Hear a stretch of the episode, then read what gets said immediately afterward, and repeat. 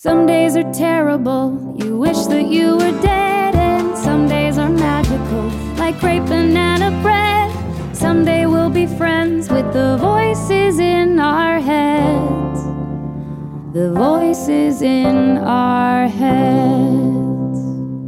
Hey, how you doing? Oh, you didn't kill yourself. Yay. Good job. Good job everybody. Welcome to welcome to the voices in our heads. Oh man, I'm I'm recording this episode at the at the last possible second cuz I've been really scared to do it. Be, but I've been working hard on it. And this is a this is a you know, I originally put the category of this podcast as comedy. And I'm going to try to make this one funny, but I don't you know, I I am a stand-up comedian because I was basic basically a clown when I was a kid and I was trying to make my mother who was bipolar uh, happy. So that's why I do what I do, and I'm really used to putting humor into the dark shit in life. So I'm gonna attempt to do that in this episode. Um, but we'll see. I've been crying a lot this week, and it's because of these fucking emails that you guys have been sending me. It's not. I mean, I'm glad I asked for it, but I, wow, you guys have been through a lot, and I I knew, you know, because I call us guys we fucked, and that podcast has opened up this whole new world of the terrible shit that people go through when they're kids that they've never told anybody, which is crazy. It's not crazy. It makes a lot of sense. Because sometimes you don't even know when shit's crazy. Shit could be crazy. And if you grew up with shit being crazy all the time, you're like, this is just my shit. I wouldn't say it's crazy. It's just the shit I live in. So I'm going to be, we're going to talk about childhood trauma and buckle up, baby. I guess you probably might need a trigger warning for some of this shit. I don't know. I don't know. When I read some of the examples that people have sent in to me, um, detailing the experiences they've been through, that's a, that's gonna be a woo. That ain't cute. That ain't cute. But if there's one thing, that's why I wanted to do an episode on this. Uh, childhood trauma is something that I've I've read so much about, and I'm I'm on the on the verge of being being sick of it, which is a good thing because you can't just think about the shit all the time. You got to have fun and enjoy your life. You got to go outside, take a walk. Like today, self-care, motherfuckers. Self-care. Today, I was like, I haven't been out of my apartment all day. It's 4 p.m. Uh-oh. So I went and got a Starbucks and then I sat by the river. I sat on a bench and I took slow-mo videos of pigeons and seagulls and I ran into them so that I could get a cool slow mo video. And then I felt bad. And, you know, that's one of my side effects of childhood trauma. When I speak up about my feelings, I feel terrible about it. And then that makes me mad. And then I get angry. And then everyone's like, You okay? And I'm like, I don't know. Am I? What is, so what is childhood trauma? Great question. The definition of childhood trauma, and this is according to the National Institute of Mental Health is a United States organization. P.S. I just want to say at the beginning, everything I'm talking about here, all the references, the videos, the websites, the books, the songs, all the shit, um, they're they're listed in the resource section of KrystynaHutchinson.com. It's Krystyna spelled like real fucked up, but whatever. Okay, K R Y S T Y N A. So all this stuff, you don't have to write it down because it'll all be on the website. You don't have to be like tweeting me like, where is it? It's on my website. But but where? It's on the website. But website. Okay, the definition of childhood trauma. This is according to the National Institute of Mental Health. Uh, childhood trauma is defined as the experience of an event by a child that is emotionally painful or distressful, which often results in lasting mental and physical effects. So, what the fuck does it do to you? What does childhood trauma do to you? So, these, I got this off of a website. Again, it's going to be in the resource section on my website. Um, did I title this in my notes? According to the, oh, according to the National Child Traumatic Stress Network. This basically summarized what my therapist, who specializes in, she does cognitive therapy, which is really fucking great if you're experiencing side effects of that I'm about to go over. Um, she specializes in trauma, and she, all of the things that I'm about to read from you from this website for National Child Traumatic Stress Network what a fun network that is. I don't want to go to that holiday party. Everyone's going to be crying. Um, this is basically what she tells me almost every session when I'm with her because I'll come in and I'll be like, I don't know how I feel. That's my one of the things I deal with. I don't know how I I don't know how I feel and she'll be constantly reminding me that when you're a child and you experience big emotions, your neurological shit in your body is not built to experience an extreme emotion like, uh oh, mommy hates me, or why is dad punching me in the face? That didn't happen to me, but it did happen to a lot of you guys. Um, and the parent is your main source of food, of shelter, of clothes. Uh, parents are supposed to do things, is another thing my therapist reminds me of that I realized, like, I don't know if I had this. I did have it because there is video proof of it. But when my mom was in her deep, deep, deep depression, uh, this type of interaction was not available to me. I didn't realize it at the time because I was, you know, three. But a child or parent is supposed to take joy and delight in their child experiencing joy. That's like a thing that's supposed to happen. And that definitely happened to me. But it didn't happen all the time and it got taken away. And it definitely didn't happen to a lot of you guys. My God. When we get to this email section, put, put on a seatbelt. Okay. Anyway, so here's information from this website. I'm just going to read it directly because they say it in smart people words and I want you to get the best information. Again, the link on my website. When a child grows up afraid or under constant or extreme stress, the immune system and body stress response systems may not develop normally. Later on, when the child or adult is exposed to even ordinary levels of stress, these symptoms may automatically respond as if the individual is under extreme stress. For example, an individual may experience significant physiological reactivity, such as rapid breathing or heart pounding, or may shut down entirely when presented with stressful situations. These responses, while adaptive when faced with a significant threat when you were a fucking kid, are out of proportion in the context of normal stress and are often perceived by others as overreacting or unresponsive or detached. And boy, oh boy, boy, oh boy, I don't know what accent that is, but I cannot tell you how many times in my life, and I don't think, I don't, look, I can get hormonal and PMSy, and I know usually when that's the case, but I also know when that's not the case.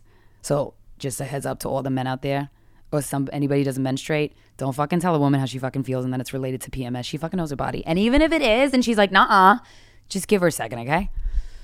But I would react so extremely to situations like the the the with men, like all a lot of my trauma bullshit plays out in romantic relationships because I have this idea that, and I think it's because when I was a kid, I had to do a little dance to get my mom's love because she would kind of look at me with a dead face. And for a parent to look at a child with that and they look dead in the eyes, even though we're fucking babies, we pick up on that shit. We're like, whoa, whoa, whoa, whoa, whoa, whoa, whoa. Ain't you supposed to be playing with me? You're not playing with me. Why you look sad? Is it my fault? Is it me? And so what'll happen is it's like this automatic survival mechanism that children are born with, which is fucking crazy. Children are so resilient so resilient. I, I venture to say more resilient than adults because we adults, we fucked up and we got all these things in our head that we think are true and they're just not. But when you're a kid, all you got is survival mode, motherfucker. So for me, for example, this is what my therapist constantly reminds me of is you weren't getting the responses you need from out of your mother. She would look at you with dead eyes. I fucking played her this video of me when I was 11. I believe I mentioned it on this podcast or one of them, or I don't know. When I'm talking, I don't even know what it's for. But where I was in front of a Christmas tree and I was 11 and I was really hyperactive and my mom had the camera and she was talking to me and telling me to do things, kind of ordering me around. And I was like, I showed this to my last therapist, but then she retired. And I was like, no, Orna, I miss you. Um, and she kind of cried when I showed it to her. And I don't get why. So can I show this to you? And can you tell me what you think? I don't know. I had that like weird gut thought of like, show this bitch this video. Bitch in a very respectful way. My therapist is great. And I showed it to her and she was like, oh my God. I'm like, what? What the fuck do you see? What do you see that I'm not seeing? Oh, and I started crying. I always cry in therapy. Woo, let it out, boy, girl, whatever. Let it out. I cry. I'll get into the, I'll sit down on the therapist couch and I'll be like, hi. Just because it's a sensitive environment where I know I'm going to share and go into the dark corners of my mind that I don't really necessarily want to go to, but I do. So, anyway, there's gonna be a lot of tangents like this. Uh, I forget where I was at. Um, oh, so I would, I what I would automatically do if my mom wasn't giving me the attention I needed, or kind of was looking at me like she was dead, and and there was evidence of this exact thing in this video that I showed her because she's like, your mom sounds like she's dead because she was very heavily medicated, on medications that did not do her justice. And I cannot say this enough. The doctors did not listen to her. I feel so bad for my mom because she wants to get better and she wants to do the work. But when I was a kid, she was so hopped up on medicine that made her do crazy shit. And when she would go to her doctors and be like, yo, I don't want to drive my car into a ditch with my kid in it, they're like, but like give it like a week. Like you just have to like give it a second. And she's like, really? I don't want to throw shit at my kids. That's like not something I want to do. I actually really love my kids and I don't want to be behaving like them. Hey, Nancy, shh calm the fuck down. Like she that's the that's the treatment she got from these fucking doctors. This was in Virginia. She has good ones now. Um so a result of this, where was I? So many tangents. Um when the parent is dead in the face and they react to you weird in, in a way that's they have a substance use abuse problem or uh, are, are mentally ill the child will automatically think it's their fault because if it's their fault, that's good news because you could do something about it. And you don't you're not even consciously thinking any of this shit. So I'll go into my therapist's office and be like, why am I such a people pleaser? Why do I bend over backwards for everybody? Not just God, everybody. Um, not all the time, but I'm too giving of myself because I was taught that if I give all of myself and take both of my antennas and have them pointed at mommy or at whoever the fuck at 31, whoever, all my life, then I'll receive the love that I want. Oh, girl, daddy, how that works. Learn that the tar- the hard way. Okay. Uh, continuing. For example, uh, okay, stress in an environment. Oh, and this causes overreacting. I fucking overreact to shit. I don't do it anymore as much, but man, oh man.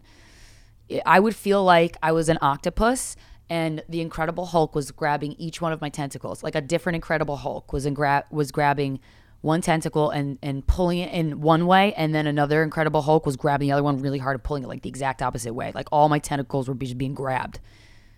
That's how it. That's and so it, when I was in those um, states of I guess hyper arousal, you fucking come up to me, you text me, and I'm like, shut the go away. Like I just couldn't take it, and then I'm like, why am I being a bitch?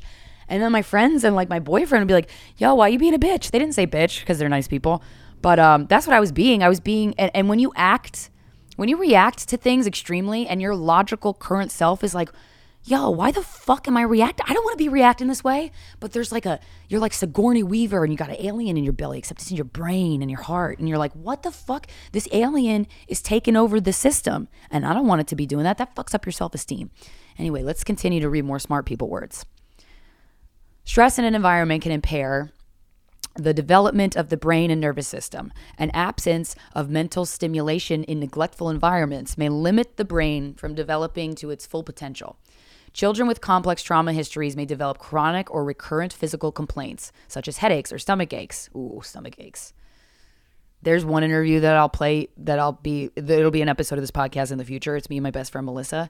And she, we were just talking about stories, and she's like, You were always really worried that your mom was mad at you, and you your stomach always hurt. And I was like, Oh, fuck that. Yeah, you're right. Adults with history of trauma in childhood have been shown to have more chronic physical conditions and problems. They may engage in risky behavior, ooh, that's your girl, that compound these conditions. For example, smoking, check. Substance use, check, check, check, check. And diet, no, I don't do that. Um, well, I eat kid food at night, so maybe that's the thing. and exercise habits that lead to obesity. Exercise habits can lead to obesity. I don't get that one, but whatever. Complexly traumatized youth frequently suffer from body dysregulation because your nervous system all fucked up. Because you were be because you've got dealt something that you weren't designed to handle yet. Your neurological system was not designed to handle it, and you're a little kid, dude. You're a kid uh, meaning they overrespond or underrespond to sensory stimuli. For example, love me some examples. They may be hypersensitive to sound, smells, touch, or light, or they may suffer from conditions in which they are unaware of pain. I tried to cut myself once when I was 11 because I was like, my mom went away, was in a mental uh, hospital for a while. I don't remember, I can't remember. I thought that was when I was younger, but I know when I was 11, my mom, like 10 to 11, my mom wasn't really, I don't know where she was, but my hair is really curly and my dad like would attempt to brush it. I'm like, no, no, no, I got it, I got it, I got it, I got it. And um, I didn't get it. Like I couldn't brush my own hair because it was so uh, thick and curly and knotted, and so I just wouldn't brush it. So I would just put it up in a clip, And I would tell my dad I brushed it. And then what would happen is the hair would mat. It would fucking mat like I was a dog in an alleyway. Like one of those, like the dog from Ariel, Little Mermaid. You know, Eric's dog? Eric's so hot, by the way, right? Wasn't he hot? Oof. Um, well, Eric's dog, whatever the fuck that dog's name was, like that kind of dog, but who's found in an alleyway, who's neglected and their hair is matted. Like that's what my hair started to be. And I, oh my God, I would cry. I would get made fun of in school. But I, I was like, guys, I don't know how to brush my hair. But I was too afraid to ask because I didn't even know like your parents are supposed to help you brush your hair. But I also knew enough to tell my dad that I got it and I didn't. because I was I was taught or I, I I was under the impression that I had to figure everything out for myself and I had to be the parent of my own parent. So anyway, this really got me upset, the hair thing. And I tried and I was like, I'm sad. I'm gonna cut myself with a razor. And I took a razor from my like a like a bic like a guy's razor, like a Gillette, you know, couple blades. Ones that you shave your legs with. And I like pressed it up against my wrist and I was like, ow! And then I threw it against the wall. I'm like, all right, not doing that. But I know self harm is a big thing for some people. It's a big thing for some people. I tried it. I was like, nope. My tolerance for pain is zero. Uh, as a result, they may injure themselves without feeling pain. I felt the, that pain, but you know, suffer from physical problems without being aware of them. Yo, that's fucked up. Or the converse, they may complain of chronic pain in various areas for which no physical pain can be found. Ooh, isn't that fun? Ooh, that's a joy. Children who have, okay, here's some emotional bullshit. Tell me if this resonates with you. Children who have experienced complex trauma have difficulty identifying, expressing, and managing emotions. Oh, is this my bio? And may have limited language for feeling states. Again, can't tell you how many times I would try to communicate to a man that I love how I feel, and I open my mouth, but nothing comes out. There's gonna be a lot of Little Mermaid references in this episode. I did not intend for that. They were just popping up. But you know, when Ursula steals Ariel's fucking voice, that was like me every time someone was like, Krystyna, how do you feel? Or why are you so mad? Where's this anger coming from? I'm like, uh, I don't fucking know. And then that, then you don't have the words for it and you get pissed at yourself. Because when you think you have to run your own life as a child, you become a perfectionist. And let me tell you something, I used to brag about being a perfectionist. That ain't nothing to brag about. because being perfect is impossible. So you're already setting an unrealistic expectation for yourself. Meanwhile, mind, mind you, everybody listening to this, I realize this like um, a week ago. So I'm new to this whole thinking uh, and understanding about perfectionism. But I would get really upset with myself when I couldn't communicate. And I'm like, what the fuck is my problem? Childhood trauma. They often feel, they meaning kids with trauma, internalize and or externalize stress reactions and as a result may experience significant depression, anxiety and anger. Mm, so many anger attacks I've had. And and I was like, "Well, I'll never do it in public cuz I'm so embarrassed about how I behave." no, no, no, no. I did it. I remember I was outside the Empire State Building once going to therapy and I accidentally erased a video of me at the goddamn comedy jam at Skankfest over the summer and I wanted to see it and I was so mad at myself that I like screamed in the middle of 5th and 34th. And everyone's like, uh oh, someone gonna shoot us? And they're like, oh, it's a girl. She's fine.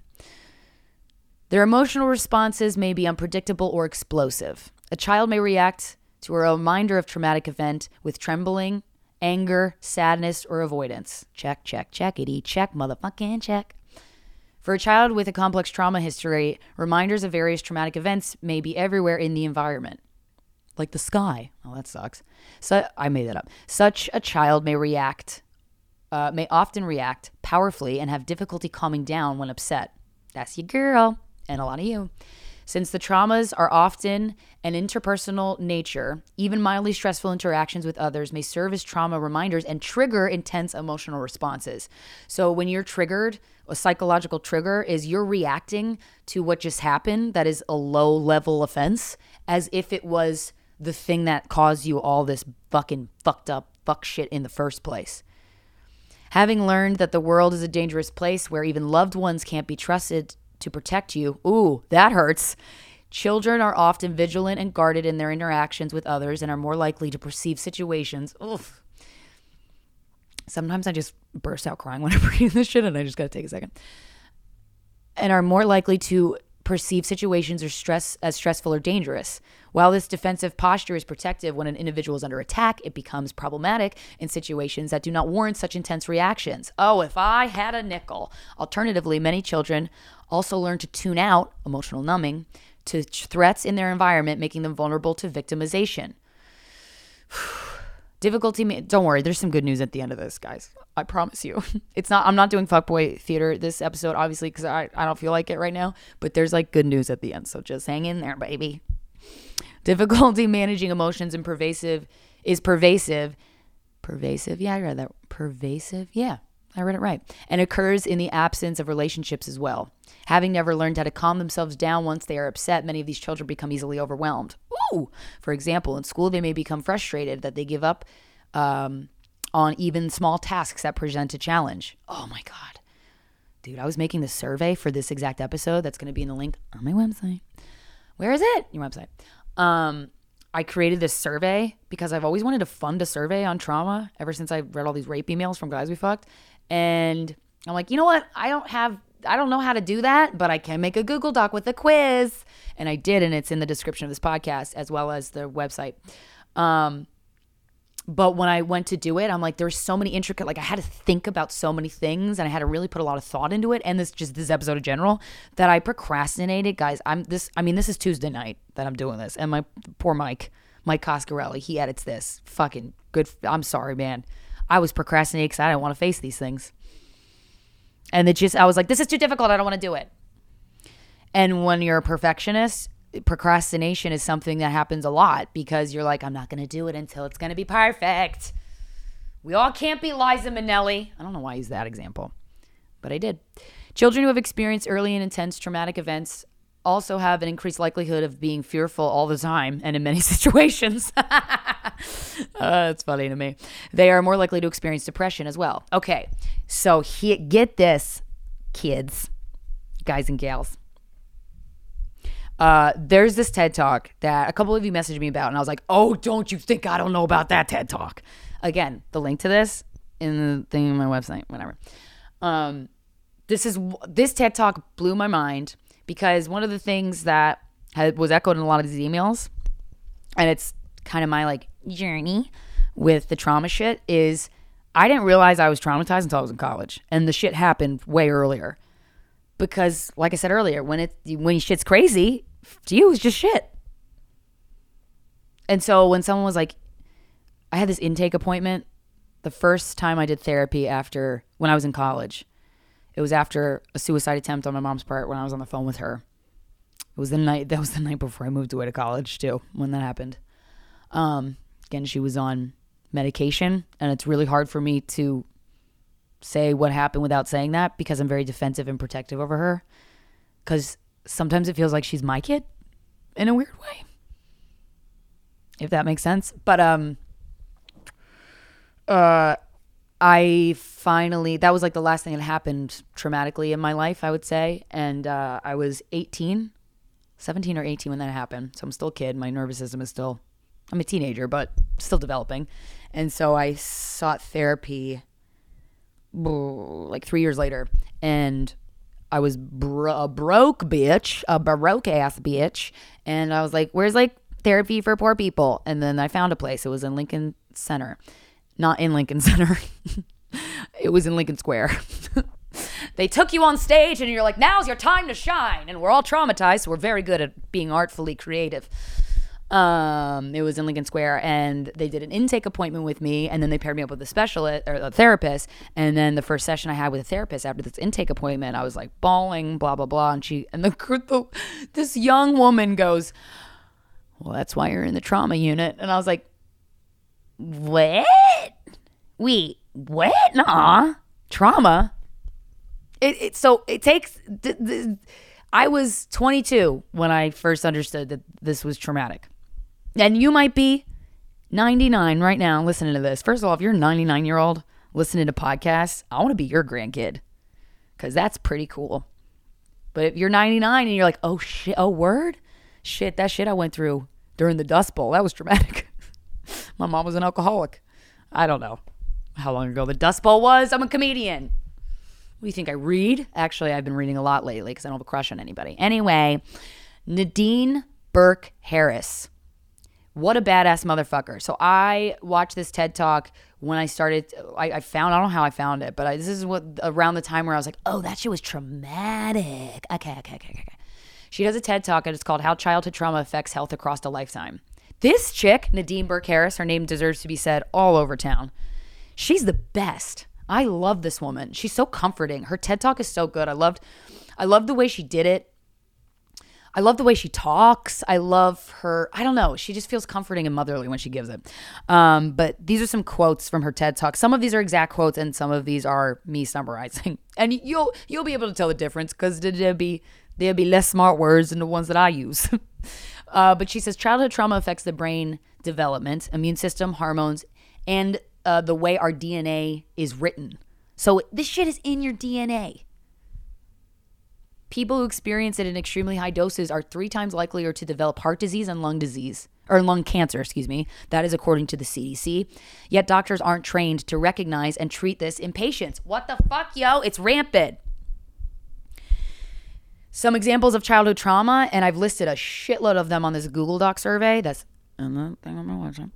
Uh, abuse, neglect, growing up with a parent with a mental illness, ding, ding, ding, or a substance abuse problem which I didn't have, but my mom's biological family, she was adopted, but man, her biological family, ooh, violent abuse, substance abuse. Oh God, it's so bad.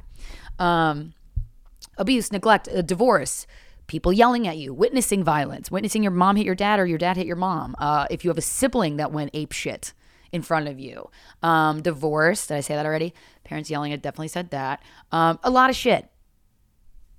So Nadine, this badass angel, she opened up a clinic in one of the a poor area uh, in the San Francisco area.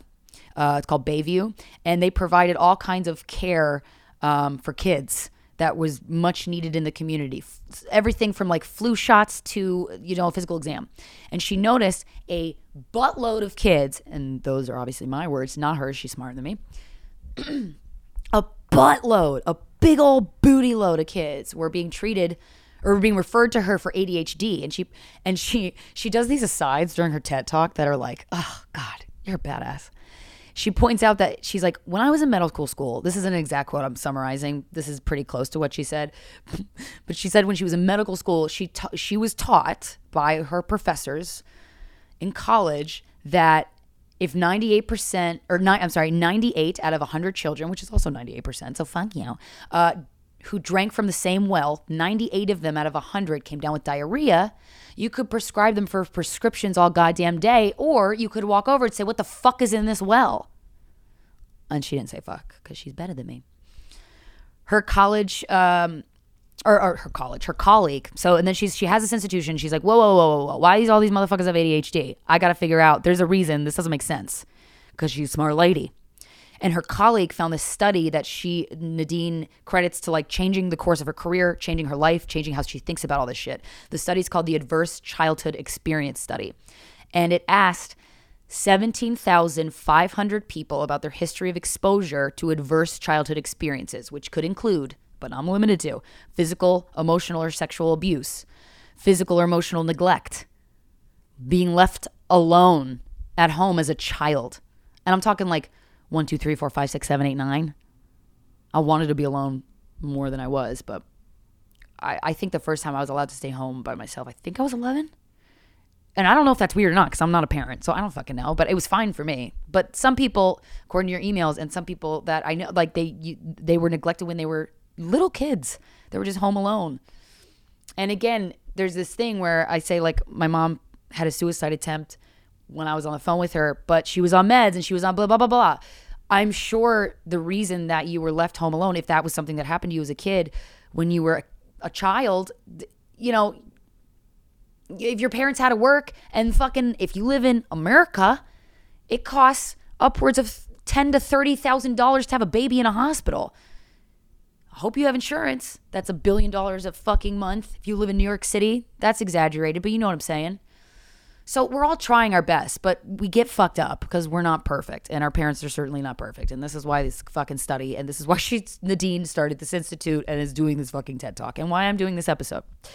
Um, so uh, she asked 17,500. The study asked about their history of experience to adverse childhood shit, sexual abuse, physical neglect, like I said, parental mental illness, substance dependence, incarceration, divorce, separation, domestic violence. For every yes, you get one point. This is an ACE score. Okay. And, and there is a link um, to take this ACE score, this, te- this quiz, and, and they'll tell you what it means. Um, and ACE stands for adverse childhood experience. So for every fucked up thing, they're like, hey, this fucked up thing happened for you? Yep. Well, that's one point. That's one ACE. It's like a fun game. How fucked up are you? And then you could have a struggle off. Invite all your friends over. Merry Christmas. Let's take out some whiskey and see who's the most fucked up. Whoever is wins. So all this shit. So every time you, if you have one of these experiences that it mentions, you get one ace, like one score. 67 motherfucking percent of the population of these people that were that were surveyed again 17,500 had at least one ace. And not for nothing, each one of these individual little things that's an ace, they suck. And where you're a little kid, they suck and you don't even know it sucks because you're like trying to fix shit. 12.6% had four or more aces, which is so many, man. And a lot of you people that was emailing me, you had four or more aces. For you guys, according to this study, people with four or more, their risk of pulmonary disease was 2.5 times higher developing that than the ACE score of zero. And you were 2.5 times likelier to develop hepatitis, 4.5 times likelier to develop depression, doi, 12.5 times likely to have suicidal thoughts. An ACE score of seven or more, uh oh, uh, tripled their risk of lung cancer by three and a half, or yeah, by three times, because triple. 3.5 times likelier to develop heart disease, which is the number one killer of people in the United States of America. I don't know why I said it like that, but I did. You're likelier to drink and smoke and get addicted to drugs because your brain develops differently. Well, goddamn, that explains it. But just because, look, and this this entire episode is just to hopefully lift the curtain on some of the bullshit that you've been going through that you may not know is there. But after you realize it, you're gonna be like, oh fuck. There's a period for me. It lasted a couple years where I was like, oh fuck, dude. Yo, that shit was fucked up. But then eventually, you got to take whatever time you need to like be like, "Oh fuck." But then you got to you got to do something about it. You got to. Cuz you and, and and trust me, you can. And I'll like go over that like later, okay? Calm down. Um, you're likelier to drink and smoke, yeah, blah blah blah blah, and that's why you know Adderall, yay. I drink pretty frequently. I don't drink a lot, but that's because I have a sensitive stomach. But that's because I got yelled at for as a kid for shit I didn't do. So it's kind of cool because I don't eat cupcakes and shit because it gives me a stomach ache. anyway, uh, childhood trauma affects the nucleus accumbens. These are smart people words that Nadine used, and that is the pleasure and reward center of the brain that is implicated in substance abuse. God damn it. okay. In, it inhibits your prefrontal cortex, all the like childhood trauma shit. It inhibits your prefrontal cortex, which inhibits impulse control, which is the area for critical thinking and learning. Oh, it's a critical area for learning. So ADHD, when you can't pay attention in school, oh, maybe it's because your dad was punching your mom in the fucking face. And then Mrs. Wilson was like, Billy, the fuck's your problem? And he's like, dude, I don't know. Because your shit wasn't crazy to you, it was just your shit. How are you supposed to be like, you know, teach? My dad punched my mom in the face the other night, and I feel like it's like gonna affect me emotionally. And while I don't really understand the consequences of it at this moment in time, it's going to have bad benefits for me later down the road. So maybe we should start it. No kid says that. No kid says that. And if you do, you're Doogie Howser, okay? And Doogie Howser was made up. Uh, and in MRIs, this is another thing from this study. It, there is a very clear difference between a traumatized brain and a regular brain. There's a the, the difference is very clear in the amygdala, which is your brain's fear response center. So I one thing my therapist has always told me is Krystyna, you're always in fight or flight. Shouldn't talk like that, but I wish you did. Krystyna, like you're always in fight or flight.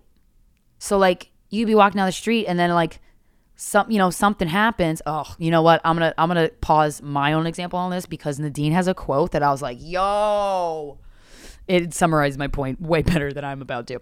Um, but for me, like big feelings trigger fear, and I become truly paralyzed. I can't communicate. I, I don't even know what to feel. And last last not last week when I walked in therapy because last week was Thanksgiving, and I was like, "Can I Skype you?" And she's like, "Dude." I didn't ask her that. I should have though. Um, but I saw her two weeks ago, and uh, the first thing I said when I sat down is like, "Dude, I don't know how I feel." And I'm so, I want to know. Um, if you are neurologically wired to engage in high risk behavior, oh, you are neurologically, that was a statement from Nadine in her TED Talk.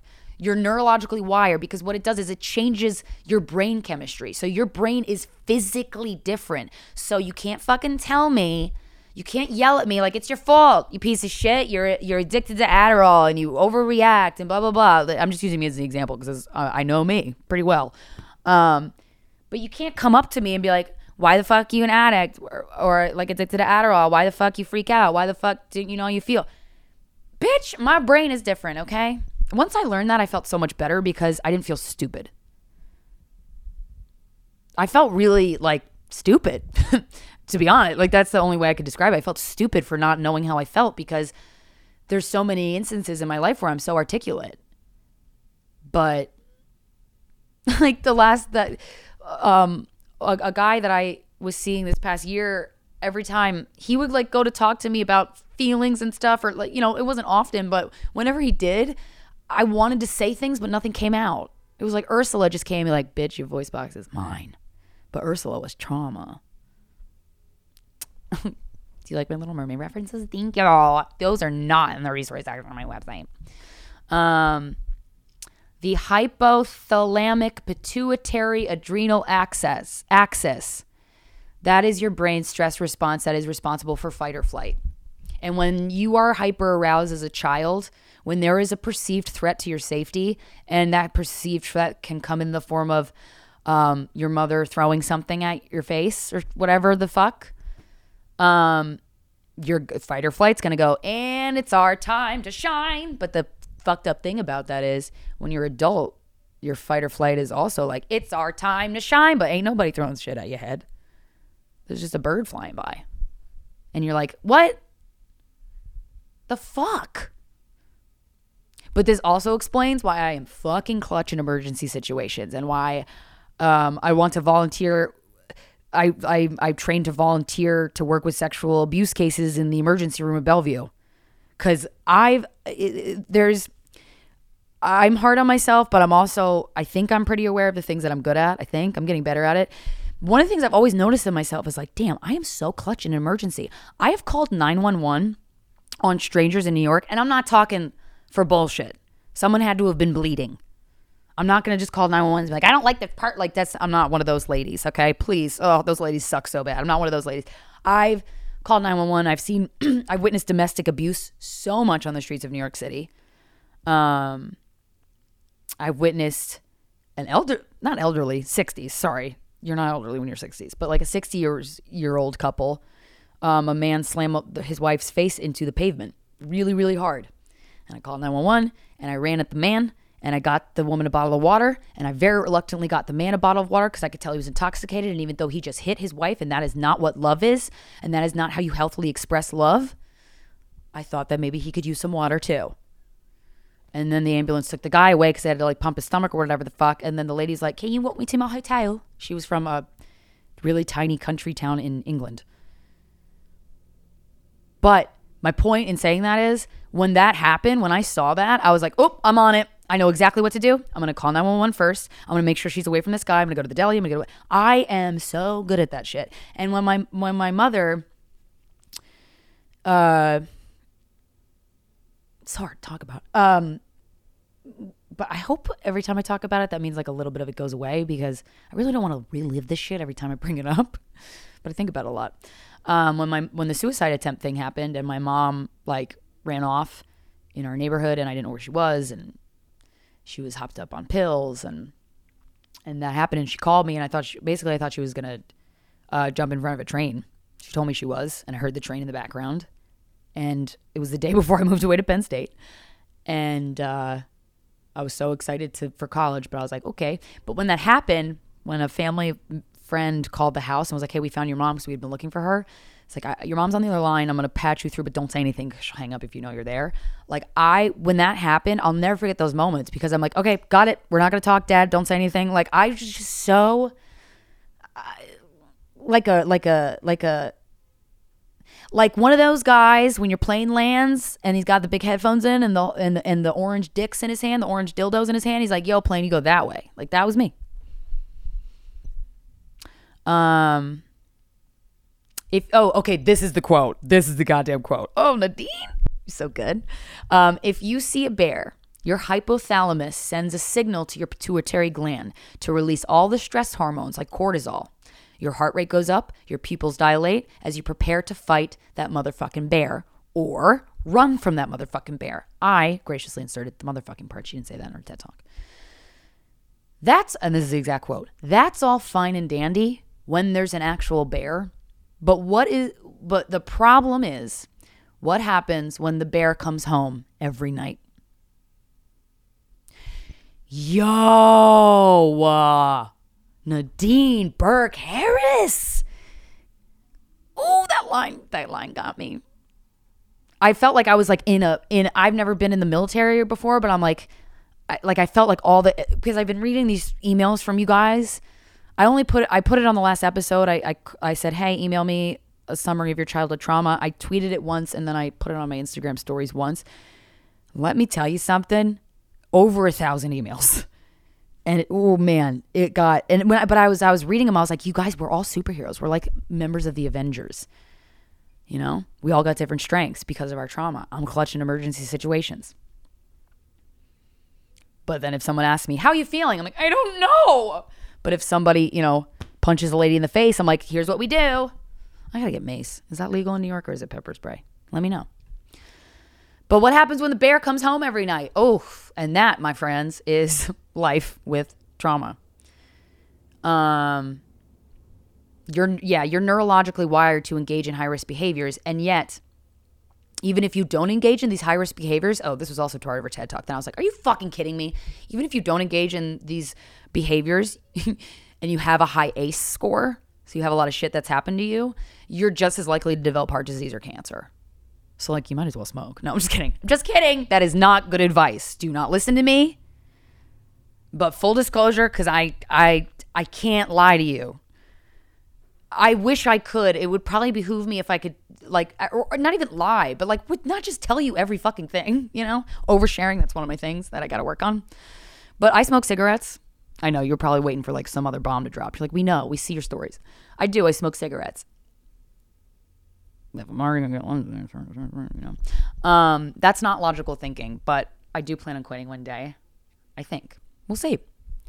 We all need our vices, unless your vice is heroin or opioids or meth. That's not good vices. You gotta get a different one. Maybe like take up knitting.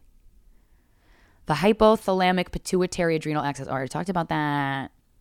Okay, so yeah, so your fight or flight system, it's constantly operating when you're a child and you're experiencing traumatic events, but you're supposed to reserve that system. Ideally, in an ideal world, you don't grow up in a traumatized environment and that system is reserved for when you actually fucking need it. But because it's always active, your health don't get fucked up. Because your fight or flight system is always like, what's up, what's up, what's up, what's up? It's like you're in Los Angeles in a nice restaurant. The second the door opens, you're like, is that Bruce Willis? Will Smith? Britney Spears? No, it's just me. But your fight or flight system, it's always acting up. And that fucks your shit up, dude. Isn't this so scientific? Yeah, it is. And what happens when it's a little kid? Their neurological systems, they're not ready. They can't handle these big emotions. And that's the thing. My therapist is like, Krystyna, your body couldn't handle these big emotions. So it did the only thing it knew how to do and it shoved it deep down in a hole. Now you have to deal with it. They are not wired to process, they meaning kids, to process this fucking shit that happens to them and it fucks up your actual DNA it, it, your DNA is written differently when extreme, ex, extreme trauma is encountered, like the fucking Holocaust or slavery.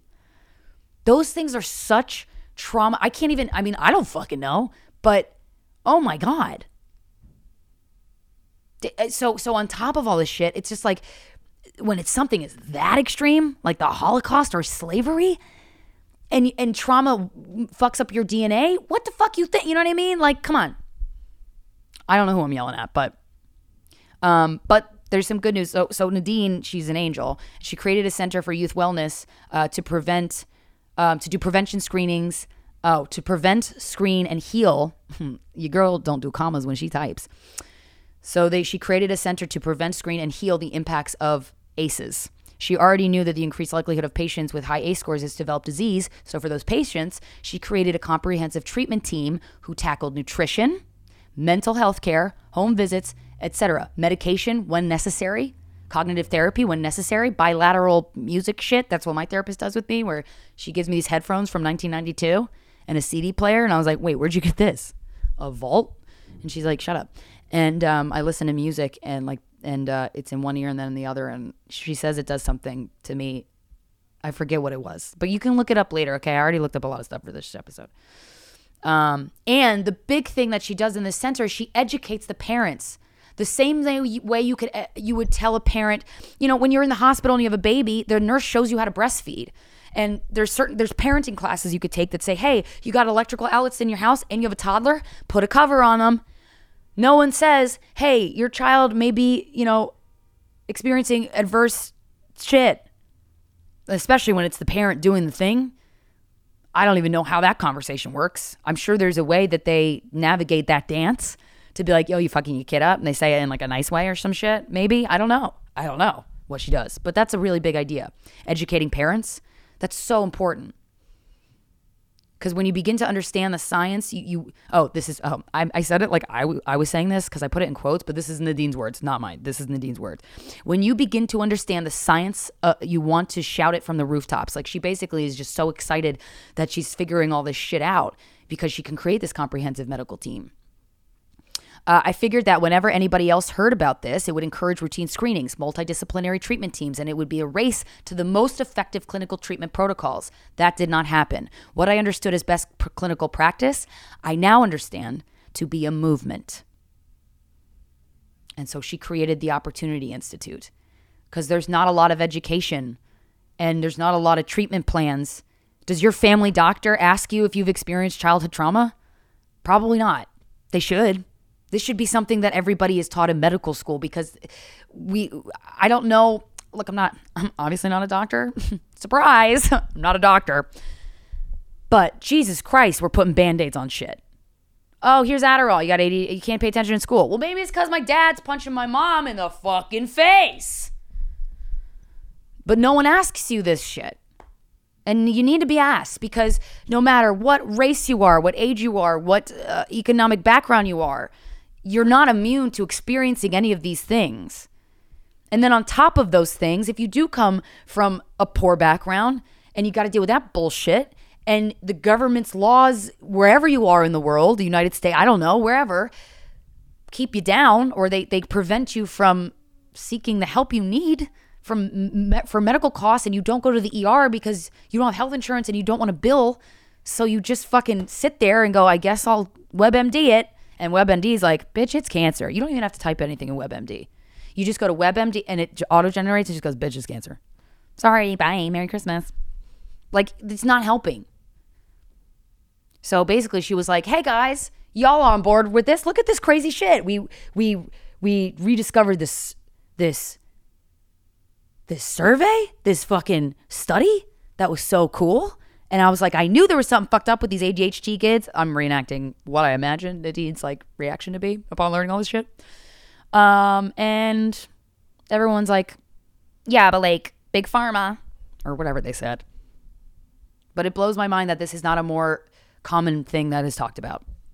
And um, there's another TED talk um, by this woman, Dani Bostick. It's called Breaking the Silence About Childhood Trauma.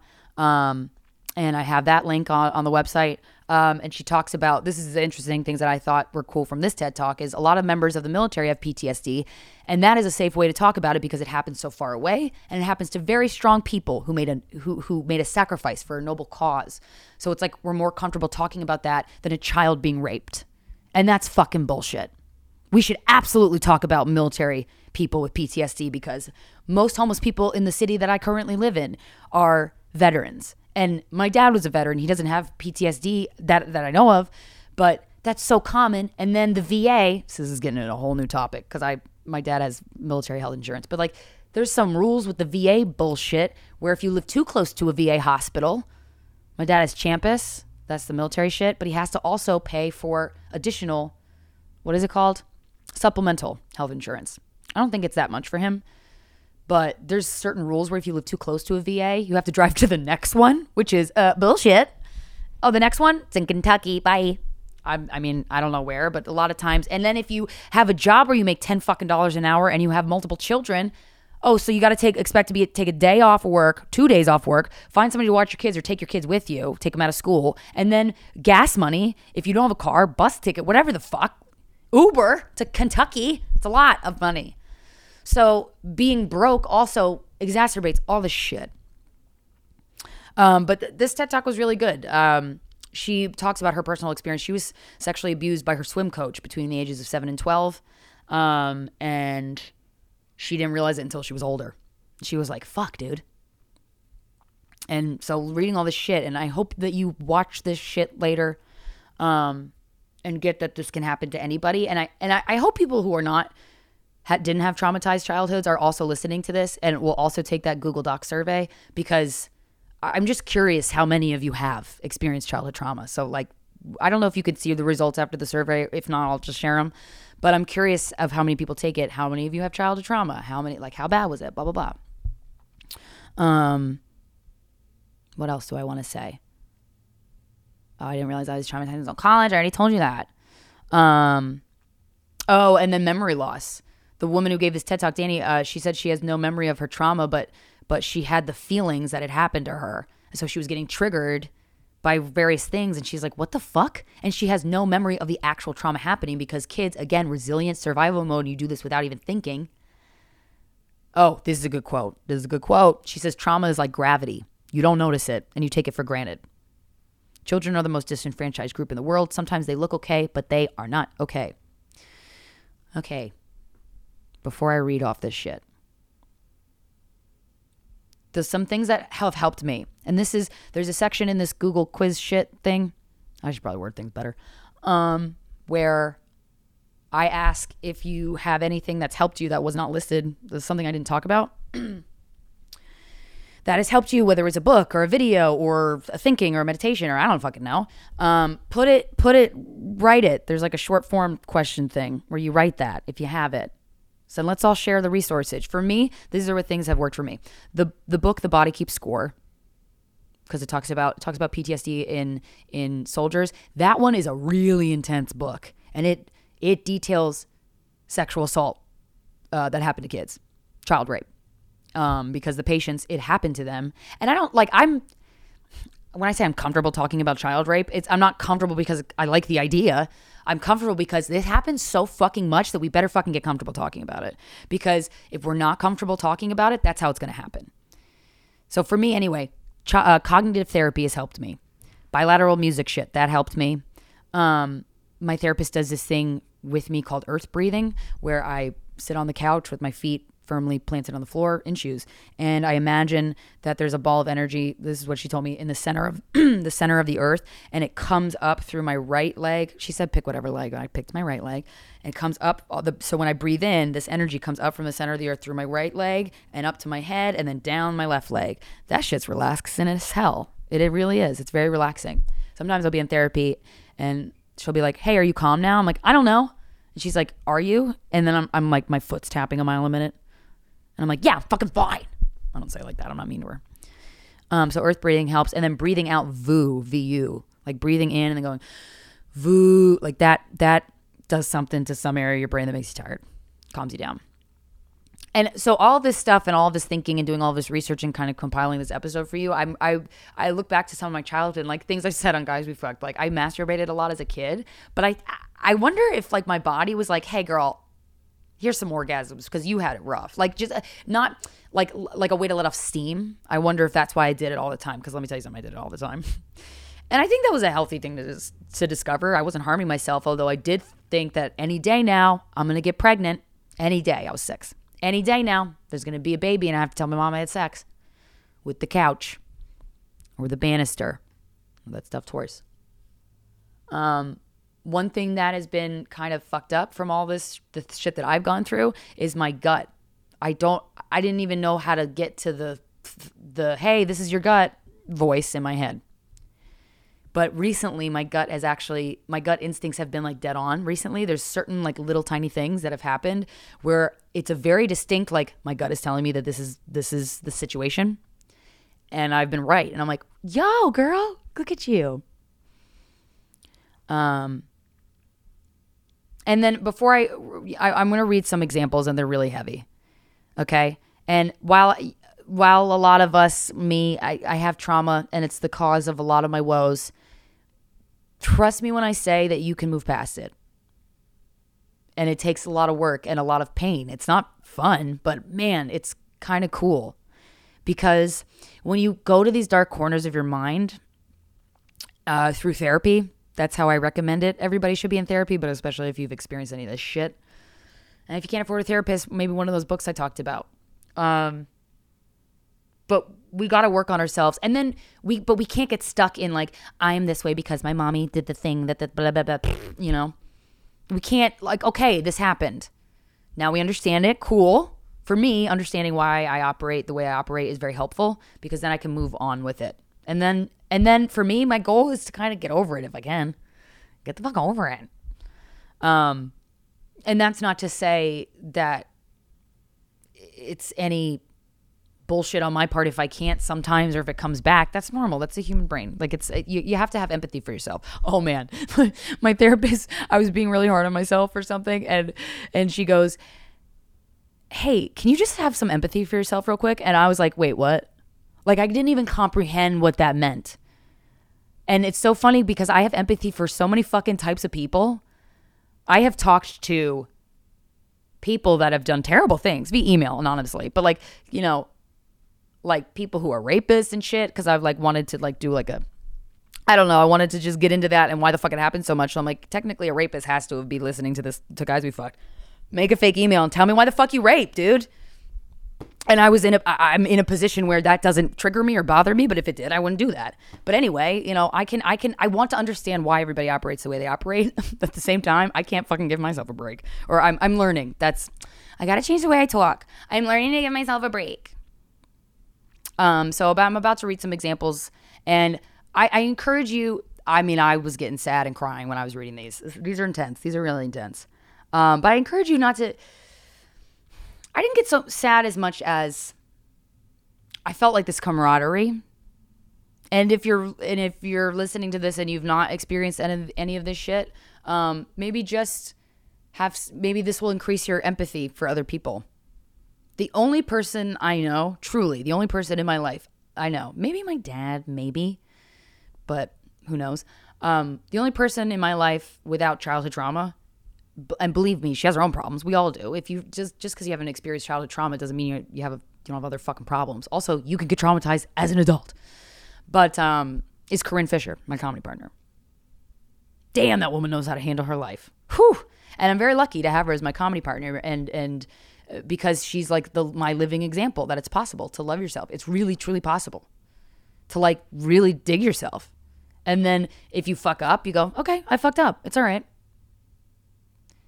You know, we are in the entertainment industry. You got to get 80 no's before you get a yes. So every I mean, and that's my glass half full thinking, but I'm like, let's get to these no's, baby, so we can get to that fucking yes. But like, and that's where I my positive attitude comes in, and that's good, and that helps us. But like for her, she's just like, it's okay, we'll we'll figure it out. Like, I don't know, she's kind of like got it, and it's great. It's great to have somebody that in my life that's an example of that. And we talk about that a lot on Guys We Fucked because we're both going through our own journeys. And I'm gonna plug Guys We Fucked really quick. I'm not trying to like do an ad or anything, but if you're a broke bitch and you live in the US, UK, Australia, or Canada, I wish it was available everywhere, and they are working on it. And I know that's what I keep saying, but it's true. Um, I don't have any other answers for you other than that. But anyway, if you're broke, you're a broke bitch. Um, you can sign up for Luminary right now. Um, I think it's like one more day. You can get three ninety nine for the first year with a month free. Just FYI. I don't think I've mentioned that on any of my social media. I should probably promote that because there's only one day left.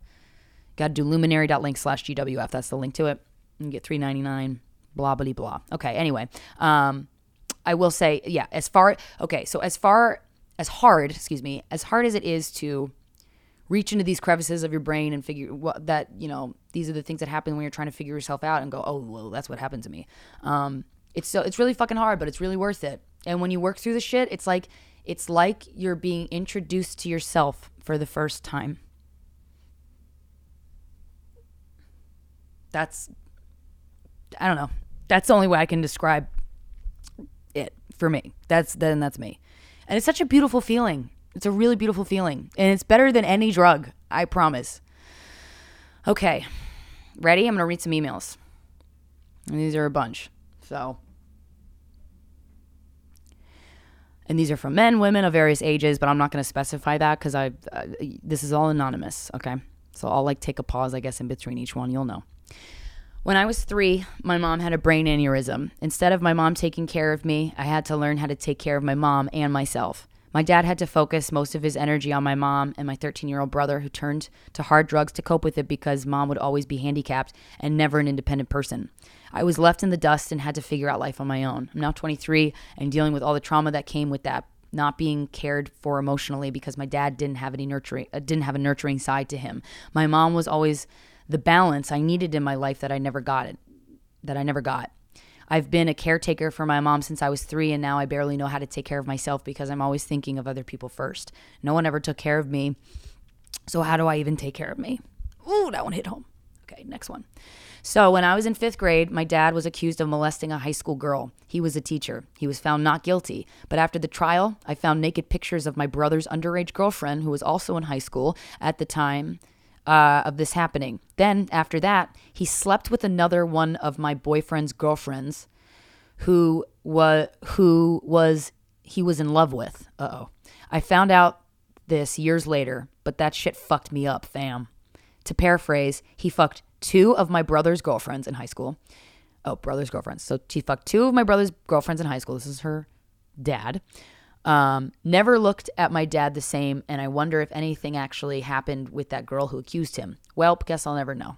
Also, after all this happened, my mom became a raging alcoholic and pill pusher and was never the same again.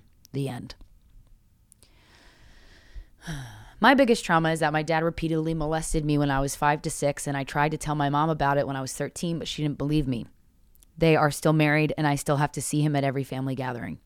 I feel so worn out from the trauma I carry around every day. I know there are other people out there who are also experiencing this. I just haven't met anyone. So hopefully, if you do read my story, maybe it will resonate with somebody and the weight can be lifted from them a little bit. The hardest part about this trauma is how taboo it is to talk about it. The people I've told always give the same sad look that I'm just so tired of seeing. I feel alienated from everybody I know, especially my family. The second hardest part about having this trauma is how difficult it is to live a productive life. I have two jobs and I still can't pay my bills. I feel such little drive to try at things and reach for my dreams. Growing up, I had so many dreams and goals, and as I get older, I feel them all slipping away from me. I know deep down it's because of my shitty self worth and feeling like I don't matter. I wish I could just relive another person's life sometimes. But I have to tell myself there's worse things that could have happened, and I'm thankful for the life I do have. I've also been going to therapy, which has helped. Oh, that's great. I get free therapy through my local domestic violence shelter, which I had to go to because of my not so surprising addiction to abusive men. So if anyone out there needs a resource, shelters are great for that. Oh, good to know. Anybody, anyway, this is way longer than I wanted to, blah, blah, blah, blah, blah, blah, blah. Um, uh, and it sounds probably sounds a lot sadder than how I feel at the moment. Well, that's good. I feel okay, just tired. When I was eight, my mom and dad put me on a. Oh, this one's this one's. Oh, uh, when I was eight, my mom and dad put me on a plane to India. They are both from there with my paternal grandmother. My mom and I both Thought I was just going to learn where I came from and come back home to Canada in a few weeks. Instead, as soon as I landed on Indian soil, my dad's sisters and their husbands took my return ticket and they ripped it up. They told me my mother and father sold me and no longer wanted me. What was supposed to be a fun two week vacation in India turned into two long years. I was physically, sexually, mentally abused throughout that time. They put me in an Indian school where everyone spoke the native language with me. I didn't speak to my uh, oh, they spoke the language to to me. I, I assume she means I didn't speak to my mother at all, and started to believe she did send me away. My dad came to visit once. I cried so hard and leaped into his arms. At this point, he was painted as a saint to me, and my mother was a terrible, evil woman who was mean to my dad and my other sibling who still lived in Canada. He was a boy, and therefore my dad wanted to keep him close, and he was aware of the abuse going on. Actually, he encouraged it. Two years later, on summer break, a car pulled up, and my maternal grandparents were in it. Keep in mind, I hated them because they were supposedly in cahoots with my evil mother. They put me in the car and took me to the airport. A few days later, I was back in Canada. At the airport, my mom was waiting for me. I hit her. I kicked her. I punched her in the face. I was an angry 10 year old little girl. Long story short, I was diagnosed with PTSD and Stockholm Syndrome. I wanted to go back to India. It's been 13 years since I came back. It took six years of being on two to seven pills at a time, being on suicide watch at a children's hospital, therapy, and going to a special school for a few years to help me be somewhat normal again. And I haven't spoken to my father in six years. And I recently learned that my mother, who didn't sell me, okay, uh, yeah, she said that in all caps, who did not sell me, paid him close to a $100,000 to get me back. Oh, shit. But I wouldn't take it back had had I stayed there or never even left Canada, I would have probably been married off at 20 and had 3 kids by now. Instead, I'm on my way to becoming a cop. Oh. And I feel like I've broken this East Indian cycle of abuse in my family. I still get bad thoughts, and anytime I see a dad or a daughter together, it seems weird to me, like he's a creep or something. I can't see that relationship purely anymore. That makes sense. I had a tough time with relationships for a while, and my relationship with my mom isn't so great, but I'm fucking here. Damn, dude. Damn, girl. Shit. Thanks for thank you everybody. For, okay, there's there's a lot more. There's more. I'm not gonna. It's not gonna go on forever, but these are the ones that I'm like. Gah. I try to pick some diverse ones too, like of just various situations. At the age, okay, so this person lists their three things. At the age of four, seeing my dad in a blackout drunk, drug binge, threatening my mom with a rifle. My mom managed to get my two sisters out to the neighbors and call the police. I was left in the house with my dad, and my baby brother was in the other room in his crib. The police surrounded the house trying to negotiate surrender. SWAT ended up breaking in through the back to rescue us. I have a clear memory of my dad sitting next to me on the couch, holding his rifle and trying to comfort me as I cry hysterically. I can also clearly remember a SWAT officer boosting me over the back fence to a waiting officer. At the age of 12, an older man I met off the internet came to my house. He had sex with me, taking my virginity without ever asking for consent. It wasn't violent, he wasn't forceful, but I did not feel in control or able to say no. At, oof, okay. At the age of 13, my dad told me that he has HIV. This is all the same person. This is the last one that this person wrote to me.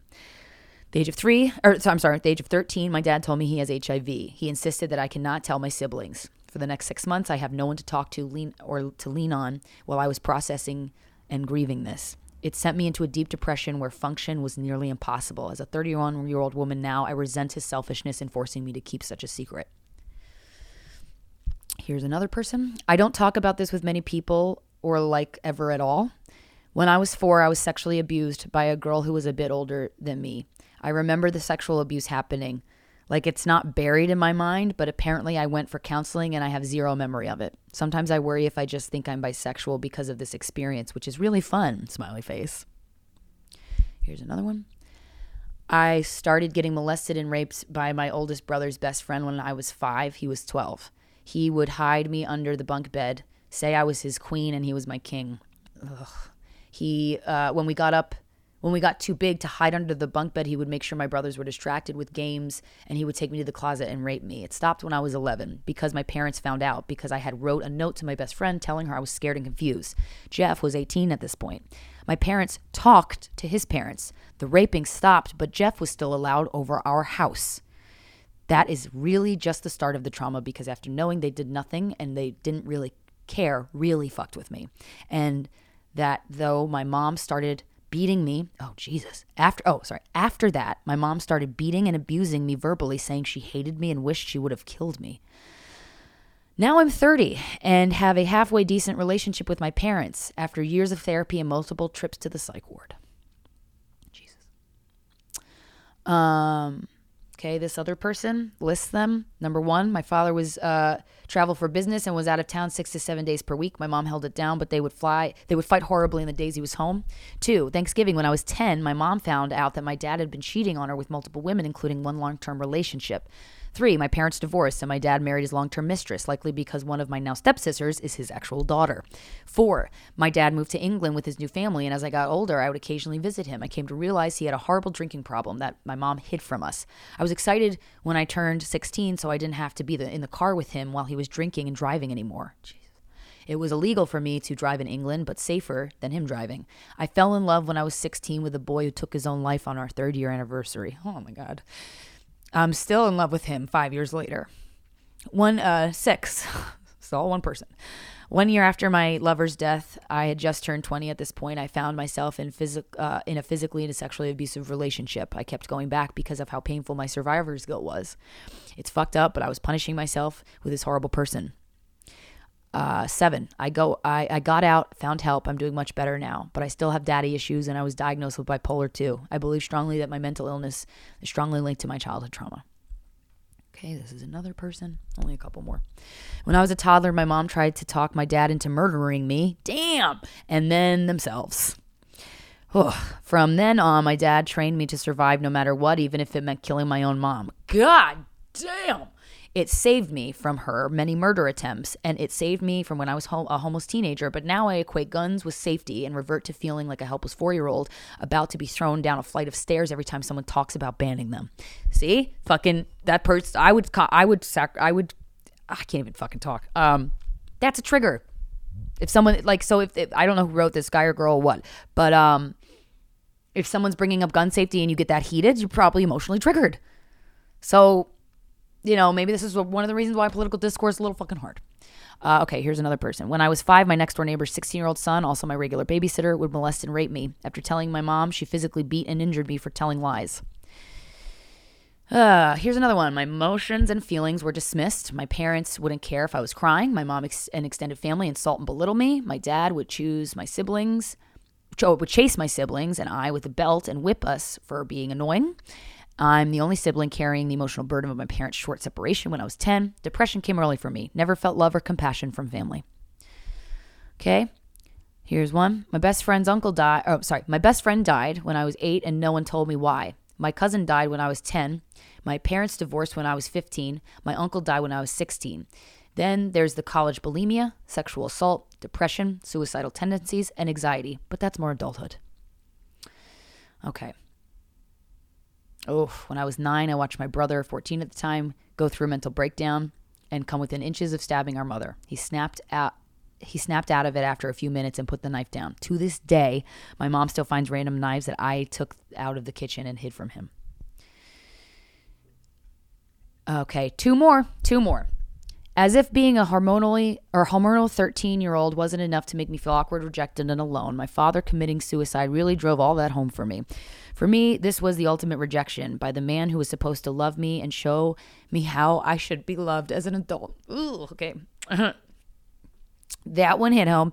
Um, who me how I should be loved as, as an adult. I'm now 31 and have been diagnosed with generalized anxiety disorder and complex PTSD. I've got a, I've gone a long way. I've got a long way to go and a ton of shit to unravel, but super proud to say that I'm kicking life's ass. Okay, this is the last one I'm going to read. My mom had a ruptured brain aneurysm when I was seven. It happened during sex, so my dad thought she was climaxing, but she was actually losing consciousness. I woke up to I woke up to him naked, screaming and sobbing. The ambulance came and took her away. During surgery, she flatlined. They saved her but lost part of her brain. When she was in a coma, lived in the ICU, lived in a rehab center, then she finally came home a year later. Oh, she was seven, damn. But never recovered. My dad worked almost constantly to cover the medical bills and keep us afloat, so I rarely saw him. My mom coped with her new life in deep depression with substance abuse. I dealt with that and physical abuse from one of my brothers, both of which got worse and worse as time went on. For example, he would beat me up while I was sleeping, drag me down the stairs, and duct tape me to the wall by my hair. My mom picked me up from school drunk, if she even came at all, and once hit a tree with me in the car. When we took the car away, she rode my school bus to the gas station to get wine. Oh. when we were told the driver, when we told the driver and took her ID, she hitchhiked and had others buy alcohol for her. When we took her cash, oh God, when we took her cash and she got fired from her final job at Wendy's and couldn't make money anymore, she some finally stayed at home but somehow still got wine. the fuck she getting this wine? She got drunk once and forgot she was cooking and didn't notice the house was burning down. Oh boy, we lost everything in that fire. My dad and I lived in a shitty Super 8 uh, hotel room while they investigated, processed insurance, and rebuilt. My brother stayed with friends. We sent my mom to live at a rehab slash assisted living facility. I was 14 at the time, and I've been taking care of her ever since. She never improved mentally or physically and had two more strokes. She's now partially paralyzed slash disabled, incontinent, and with very different and difficult personality, but sober. My dad died suddenly when I was 29, a heart attack while mowing the lawn and I became her legal guardian. Oh boy. I consider myself an orphan who definitely had a traumatic childhood. But, and this is why I saved this email for the last one, she says, This is my happy happier adulting. I am now trained in trauma informed parenting and am a licensed foster and adopted parent. My husband and I are all are about to welcome our first little dude for adoption in a couple weeks, assuming all goes as planned. I work at a women's leadership institute, raising the confidence, aspirations, and leadership skills of high school girls across the state, many of whom have traumas of their own. I also serve on a board for a dance organization, coach cheering and gymnastics, practice yoga, volunteer with youth and immigrants. God damn, girl, you're good. Have a few rescue animals. Jesus. travel the world, 43 countries and counting, make art, and make a whole lot of love. My mother, my mom and brother are still challenging, and I'm still grieving the loss of my father, but life is much, much, much better. So, in conclusion, if if you have the time, take the survey that I I made up in the description of this bio. Uh, I'm reading. I read all those emails in the hopes of making you feel less alone. I hope that that's what that did. Or if anything, if you if you have no relation to these experiences and you don't even know, can't even comprehend these, honestly, good for fucking you. And I'm sure you have your own shit. That's not included in all of this shit. We all have our shit. And that's why I'll say it to the day I die and do this podcast still. It's a miracle we all haven't killed ourselves. And one book, there's this book, The Body Keeps Score, that talks about childhood trauma. Another book that's on the resource section of the website is called Feeling Good um, uh, by David. It's called yeah, Feeling Good Now or Feeling Good. Shit, I think it's called Feeling Good. It's by David Burns. The link and all the shit and the proper titles on my website. But um, but th- so that this book by David Burns first I had to do the work to be like, oh, that shit was traumatic. That shit was fucked up. And then it's like, okay, well now what are we gonna do about it? Because like, cool, cool, cool. I can blame my mom all day. Like it's the what, what else? Because this is the good news. This is the good news that I think is very exciting and very promising. We can, we can end this. We can contribute to ending this by helping ourselves and by being curious and by talking about this shit and by sharing our experiences and by not keeping things in, and by seeking therapy, and by reading books, and by talking to one another, and by treating everybody that you encounter in your day to day with kindness. Truly, truly. Because I, I think of all the times that I've had an interaction with, I don't know, customer service or somebody where the guy, the guy or girl was just being a fucking dick. And then once I dove into all this shit, I'm like, I have no idea. You you just listened to all those emails I read. Do you fucking think you're gonna know that that's what that person been through went through when you have like this really short interaction with them? I'm not saying it's fine if people are dicks, but I'm I am saying that there's a reason they are, and maybe they don't know that they're traumatized yet. Maybe that's not even what it is. But just let's have some empathy and be kind to people. Like that's like the m- one thing that I think we should all be doing all the time is just when we have it in us, just be kind to people because life is hard. It's so hard. It's so hard, man. And for all the people I've just read the, their experiences, that's hard. So, So this book, "Feeling Good" by David Burns, it actually gives you some tips. It, it, he, this guy, it's really great. It's kind of clinical, but I like the way I, I I listened to the audiobook of this. I had the book, but I was like, I don't have time. I got to listen to the audiobook. And I, I listened to the audiobook over and over again until the shit sticks. And it basically c- encourages you to challenge your own thinking. So I, one thing that I think all the time is like, oh, I'm a lazy piece of shit. And then David Burns would be like, Krystyna, is that true? No, it's not true. I did all this. I'm sitting in front of this beautiful Christmas tree that I decorated in under two hours. Go me. And like I, I, I'm not lazy, but I tell myself I am. Like we, we kind of, t- the voices in our heads can sometimes be really fucking mean. So I think in order to make any sort of improvements, we need to start with being kinder to ourselves, dude. Dudes, you got to be kind to yourself. So I hope you enjoyed this episode. I'm to make next week's episode like real light and funny. Don't you worry. Take the survey. I'm keeping the um, donations. My aunt Wendy, um, who's my mom's biological sister, sister.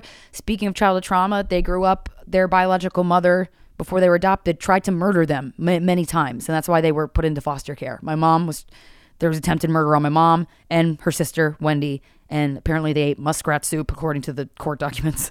Fucked up, right?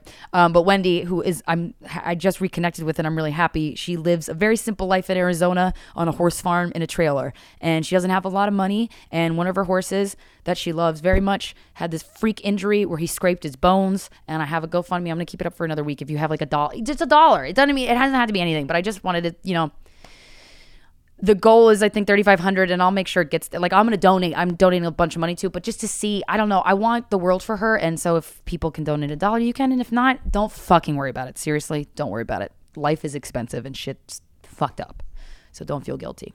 Not that you would but that was more for younger me.